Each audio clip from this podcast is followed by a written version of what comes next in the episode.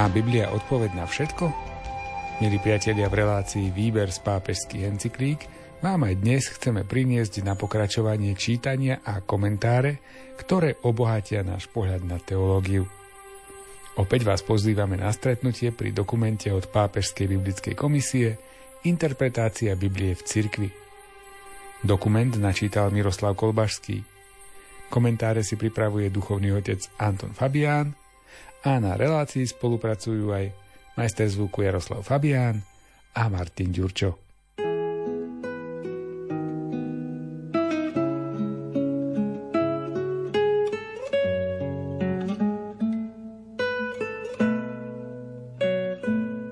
Kapitola 4. Interpretácia Biblie v živote cirkvi.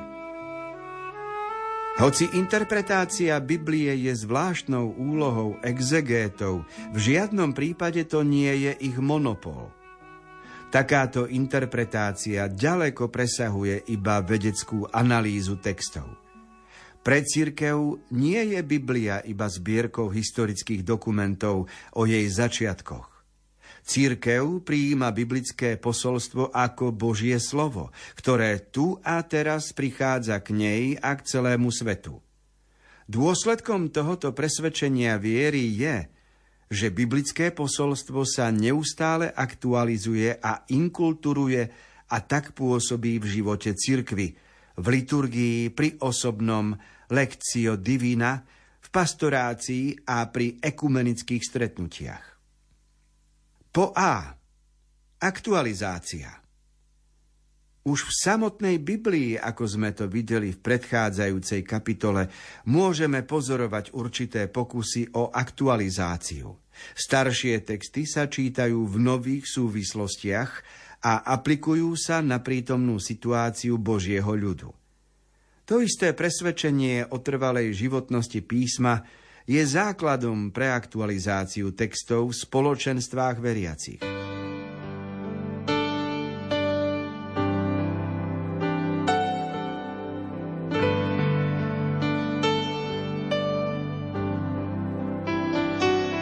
Už niekoľko týždňov sa venujeme téme interpretácia Biblie v živote cirkvi, čiže výklad písma svätého v spoločenstve veriacich.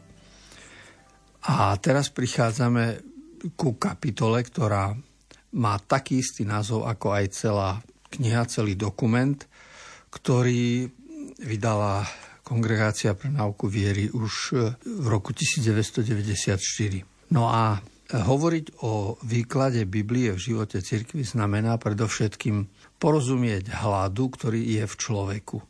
Lebo nie je dôležité vedecký prístup k výkladu alebo e, nejaká znalosť, odbornosť alebo štúdium alebo história.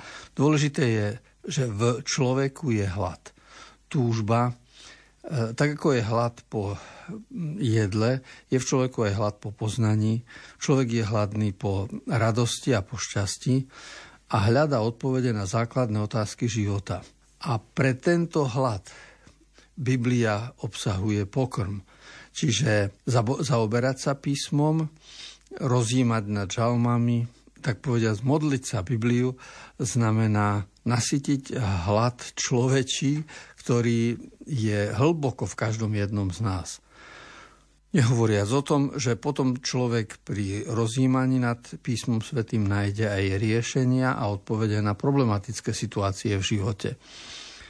Každopádne je veľmi dôležité vedieť aktualizovať písmo sveté, vedieť urobiť most medzi 2-3 tisíc rokmi dozadu a dneškom, lebo keď človek prejde po tomto moste, tak pochopí, ako ľudstvo má spoločné túžby a hľadania i v minulosti, i dnes.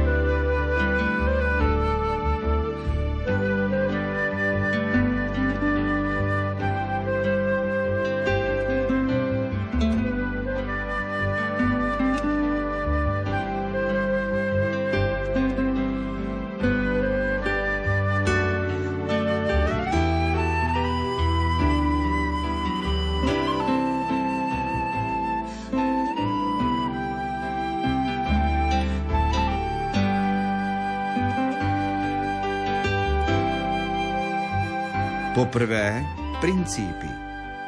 Prax aktualizácie vychádza z nasledujúcich predpokladov. Aktualizácia je možná, pretože plnosť zmyslu biblického textu mu zabezpečuje trvalú hodnotu pre všetky epochy a všetky kultúry. Biblické posolstvo môže systém hodnôt a normy správania každej generácie súčasne relativizovať i prehlbiť. Aktualizácia je nevyhnutná, lebo hoci má posolstvo biblických textov trvalú hodnotu, predsa boli tieto texty zostavované pod vplyvom minulých situácií a v jazyku podmienenom rôznymi epochami. Aby sa ukázal ich význam pre mužov a ženy dneška, je potrebné, aby ich posolstvo bolo aplikované na súčasnú situáciu a aby boli vyjadrené jazykom dneška. To predpokladá istú hermeneutickú námahu, ktorá sa cez historicky podmienené skutočnosti prepracuje až ku podstatným prvkom posolstva. Aktualizácia musí nadovšetko brať neustále do úvahy komplexnosť vzťahov, ktoré jestvujú v kresťanskej Biblii medzi Novým a Starým zákonom. Nový zákon je súčasne naplnením i prekonaním Starého zákona. Aktualizácia sa odohráva na poli tejto dynamickej jednoty oboch zákonov.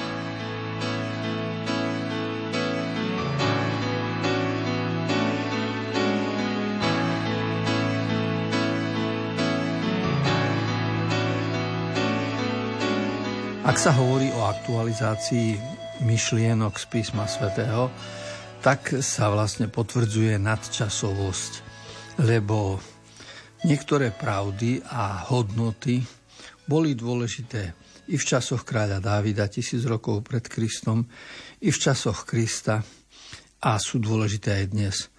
Potrebujeme všetci žiť v pokoji a nie vo vojne. Potrebujeme všetci byť ľudia milovaní a milujúci. Potrebujeme, aby náš život mal nejakú náplň, aby nás niekto aj ocenil. A toto všetko v písme sa nachádza a, a iným spôsobom v iných súvislostiach sa podáva. Pretože kontext doby, v ktorej žili králi a dnešná, dnešná doba je už rozdielny. Ale dôležité je, že aj v starom a novom zákone nachádzame potvrdenie toho, ako nás Boh miluje a ako sme pozvaní napodobňovať Boha na tejto ceste lásky.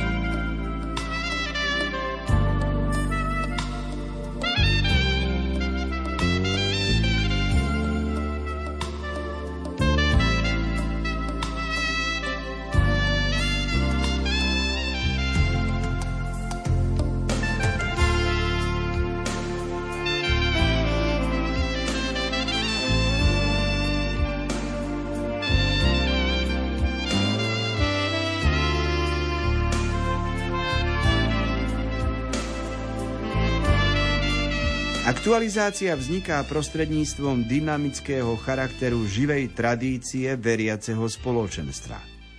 Ono stojí výslovne v pozícii nasledovníka tých spoločenstiev, v ktorých písmo vzniklo, kde bolo uchovávané a kde bolo ďalej odovzdávané, tradované. V aktualizácii naplňa tradícia dvojakú úlohu. Na jednej strane chráni pred zavádzajúcimi interpretáciami, na druhej strane sa stará o to, aby bola naďalej zachovaná pôvodná dynamika – Aktualizácia teda v žiadnom prípade neznamená manipuláciu textov. Nejde o to, aby boli biblickým textom pripisované nové významy alebo ideológie, ale aby sa v nich s plnou vážnosťou hľadalo svetlo, ktoré sa v nich nachádza pre prítomné časy. Text Biblie má v každom čase v kresťanskej cirkvi autoritu. Hoci od jeho vzniku prešlo veľa storočí, zachovalo si svoju úlohu privilegovaného sprievodcu, ktorého nemožno manipulovať. Učiteľský úrad cirkvy nestojí nad Božím slovom, ale v jeho službách, lebo učí len to, čo sa traduje, nakoľko z Božieho poverenia za pomoci Ducha Svetého Božie slovo nábožne počúva, sveto zachováva a verne vysvetľuje.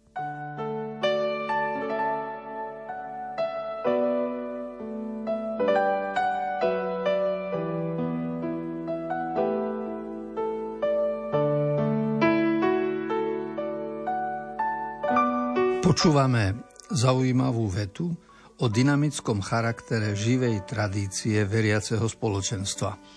Treba tú vetu trošku rozdeliť na drobné, aby bola zrozumiteľná. Lebo čo to je dynamický charakter živej tradície veriaceho spoločenstva? Ide o to, že ľudia prežívali vieru i v Jeruzaleme, potom v Ríme, v iný, v inom štáte, v inej ríši – Ľudia prežívali v neskorších e, storočiach vieru aj v Anglicku, aj vo Francúzsku a v jednotlivých krajinách sa inak obliekajú, inak rozprávajú, iné jedlo jedia a iným spôsobom prežívajú svoje vzťahy a toto tvorí dynamiku života. A v každom tom spoločenstve je nadčasová Biblia svetlom, pre tie otázky, ktoré spoločenstvo rieši. Čiže veriace spoločenstvo, čiže církev, si zo storočia na storočia odovzdávalo skúsenosť viery. A toto odovzdávané, čiže tradované posolstvo viery, nie je nejaké stabilné, ale je dynamické, čiže súvisí so životom, poznáme jeho vzostupy a pády, a, a každý človek môže na novo potom rozpovedať, akú skúsenosť urobil s Božím slovom vo svojom vlastnom živote. A veľmi pekná poznámka v tomto článku z dokumentu o interpretácii Biblie v cirkvi je aj to, že učiteľský úrad nestojí nad Božím slovom. Čiže aj keď sa zídu biskupy na koncile, aj keď na čele s hlavou, ktorou je Svetý Otec, ani tento najvyšší orgán v cirkvi nestojí nad Božím slovom. Čiže písmo sveté má naozaj tú najväčšiu autoritu a najväčšiu hodnotu. A učiteľský úrad je v službách tejto múdrosti, ktorá je v Biblii.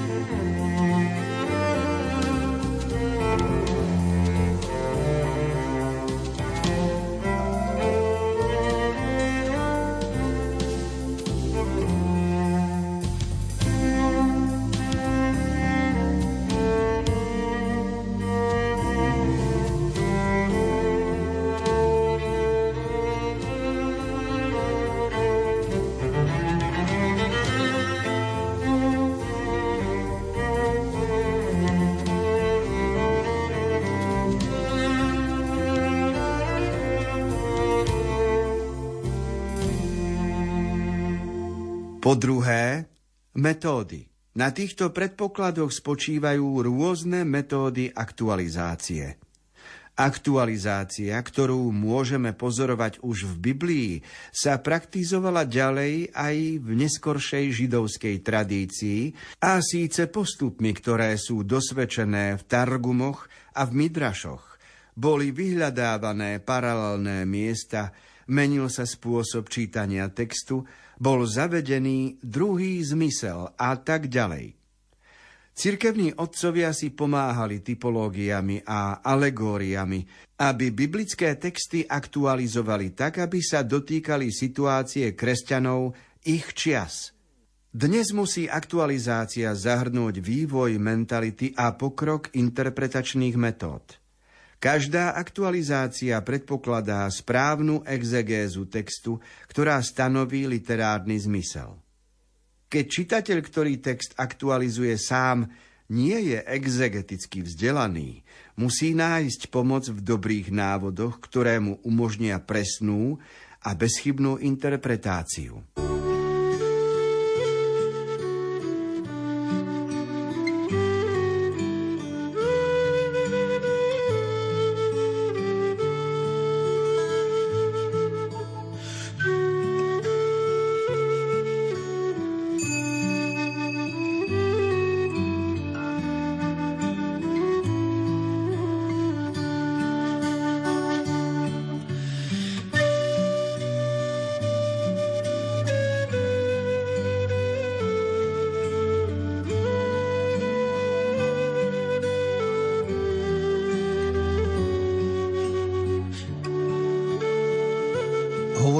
Interpretácii Biblie v cirkvi a o metódach, ako sa interpretácia, výklad a aktualizácia dá robiť. Treba tu rozlíšiť niektoré biblické termíny, napríklad Targum a Midraš. Lebo Targumom sa rozumie preklad textu Biblie z pôvodného hebrejského do reči ľudu, ktorá už bola v časoch Ježišových, napríklad vtedy už bola aramejčina, a teda ak jeden stál a čítal v hebrejčine pôvodný text, niekto iný vedľa neho musel stať a prekladať do zrozumiteľného jazyka. A tieto veci sa aj zapísali a tak vznikli targumy. Niečo iné sú midraše, lebo to už sú kázne rabínov a to sú už výklady jednotlivých príbehov biblických, ktoré sa robia aj dnes ale rabini to robili svojským spôsobom veľmi trefne, výstižne a keď sa to zapísalo, tak to dnes je nám to osožné. Potom sa používa metóda, ktorú by sme, my dnes ju nazývame kontextuálna, ale ide o vyhľadávanie paralelných miest. To znamená, že kde sa nejaké slovo vyskytuje inde. Napríklad pri poslednom súde sa hovorí poďte požehnaný môjho otca a potom sa hovorí odíďte zlorečení. A teraz to slovo zlorečenie, kde sa ešte vyskytuje? A zrazu zistíme, že to je v príbehu o Kainovi a Abelovi, keď po tej prvej vražde sa vraví, že zlorečený každý, kto by sa dopustil vraždy. Čiže ak Ježiš pri poslednom súde používa výraz zlorečený, človek, ktorý je zlorečený svojim egoizmom, to znamená, že ak nepomohol, nemá súcit, nemá milosrdenstvo, to ako keby zavraždil bližného. A toto sa volá kontextuálna metóda, keď jedno slovo hľadáme na viacerých miestach. Potom je ešte samozrejme ďalšia metóda na čítanie textu. Napríklad nechávame pôsobiť text, e, čo, aké pocity máme pri tomto čítaní a pokúsime sa ich formulovať. Alebo čítame text tak, že analizujeme štruktúru a využívame literárne prvky, ako je alegória alebo typológia. Potom by bola možnosť čítať text aj podľa, teda očami teológa, čiže máme vieru, nádej, lásku, do akej miery tieto skutočnosti prehlbujú, to, čo čítame, do akej miery prehlbuje náš vzťah k Bohu, našu spiritualitu. A potom by bolo aj tvorivé čítanie, to znamená, že ako keby spisovateľ, básnik číta písmo svete a, a nechá, sa, nechá sa osloviť, k čomu tento text ho povzbudzuje. Ale človek nemusí byť ani básnik, ani spisovateľ. Každá domáca práca, každá služba, ktorú konáme, môže nájsť svoju tematiku práve v tom, že sme inšpirovaní textom písma tvorivým čítaním.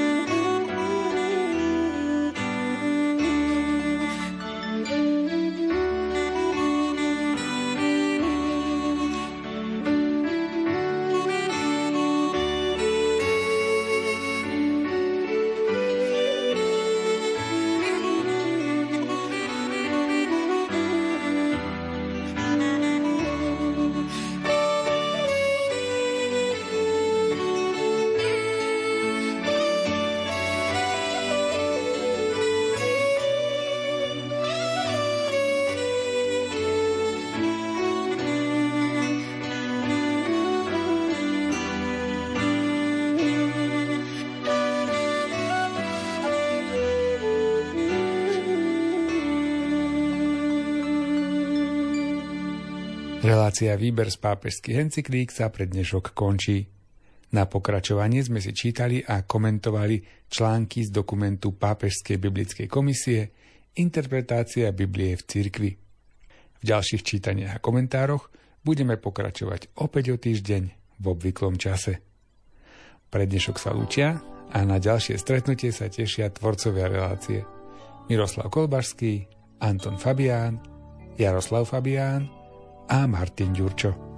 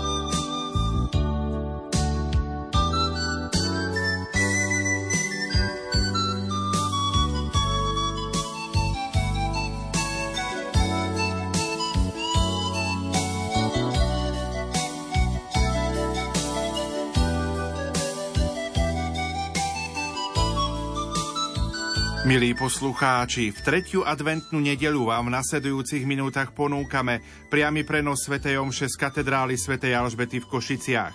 Celebruje ju Alan Tomáš, dekan farár farnosti. Na organe hrá William Gurbal. Pri Sv. Omši sa budú spievať piesne z jednotného katolického spevníka čísla 21, 297 a 23. Technicky spolupracujú Peter Šulc a Peter Ondrejka. Želám